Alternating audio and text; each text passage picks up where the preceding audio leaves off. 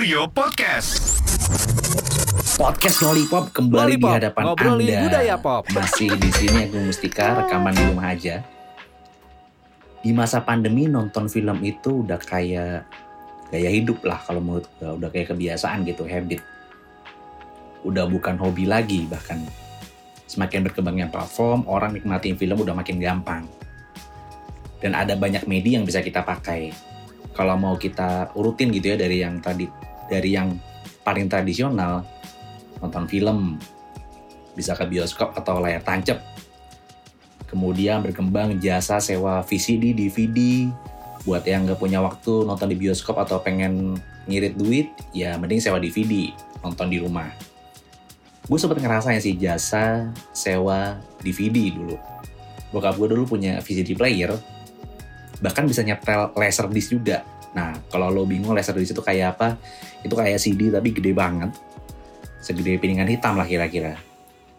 Kemudian hadir internet, orang bisa nonton video di YouTube, channel-channel streaming berkembang biak dari situ. Ada Netflix, ada Hulu, ada Disney Plus sekarang, ada Amazon Prime dan masih banyak lagi.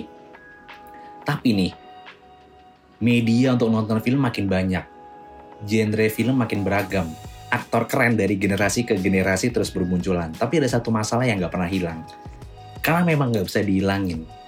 Dan itu akan selalu ada yaitu pembajakan. Kenapa gue tertarik bahas ini?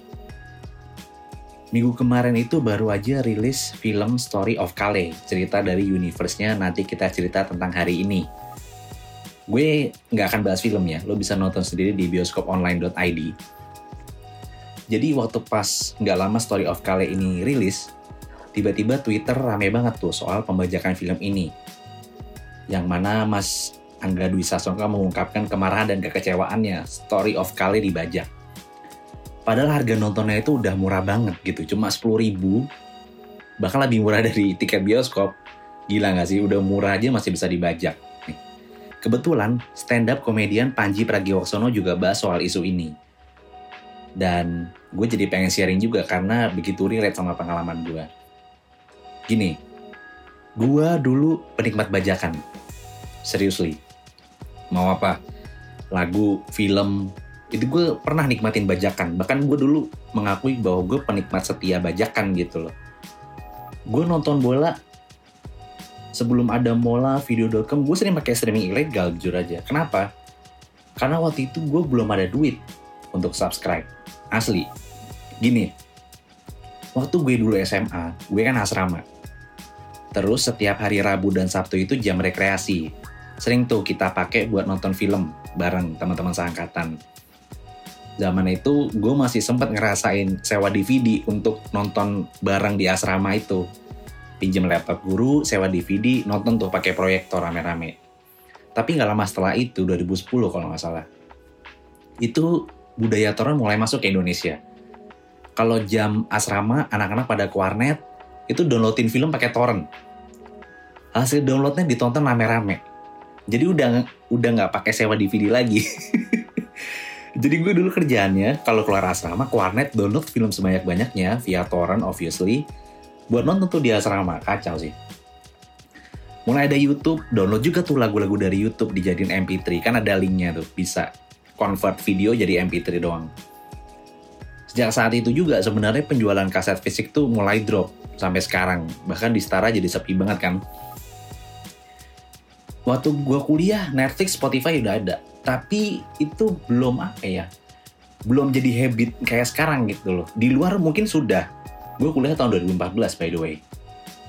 Spotify udah ada, udah mulai masuk, terus Netflix juga udah mulai di budaya luar sudah menjadi kebiasaan. Nah di Indonesia baru masih awal-awal banget tuh. Dan waktu itu gue nggak kepikiran aja untuk subscribe langganan gitu.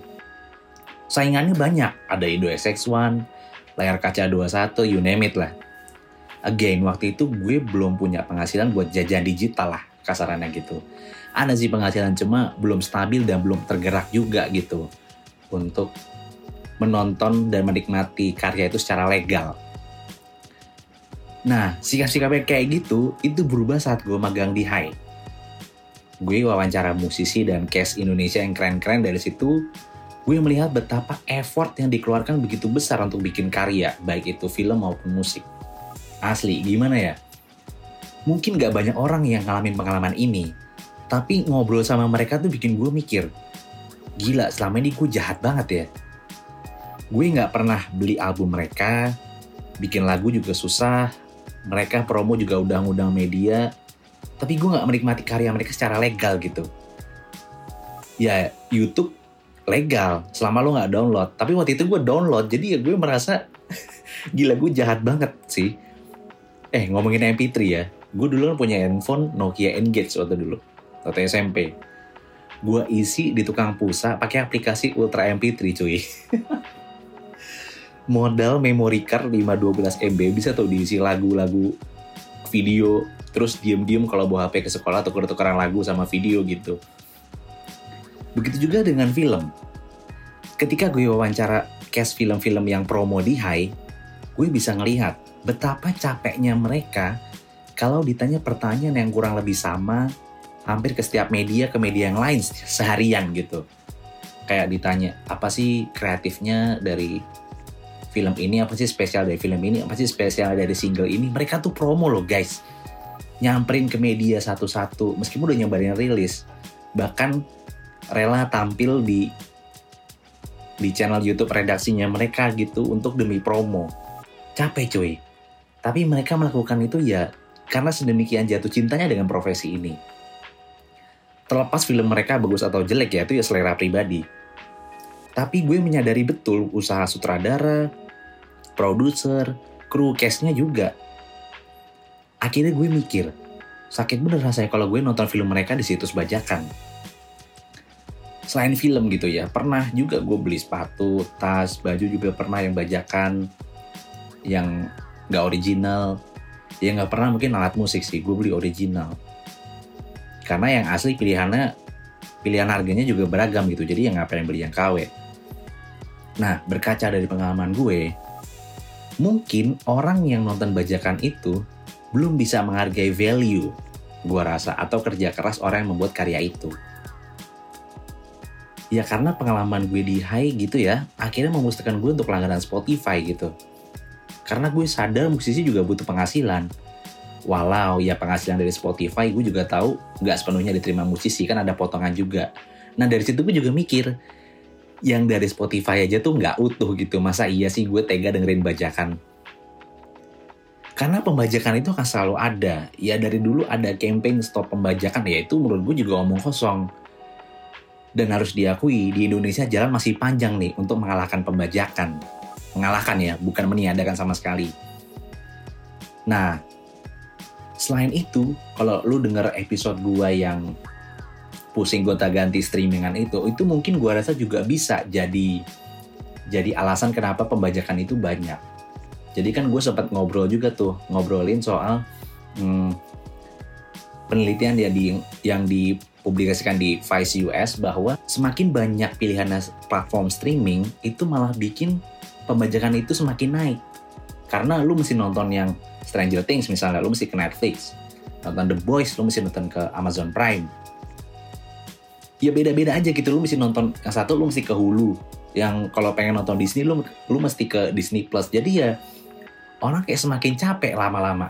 Belum lagi kalau lu nonton bola Liga Inggris, Liga Belanda, Liga Jerman lu mesti ke Mola TV. Liga Champions, Liga Spanyol, Liga Italia lu ke video gitu. Jadi ya untuk orang yang berpenghasilan menengah ke atas mungkin mungkin bayar subscribe itu enteng-enteng aja gitu. Tapi buat orang yang ekonominya menengah ke bawah, ya lumayan pegel juga gitu loh bayar setiap platform streaming.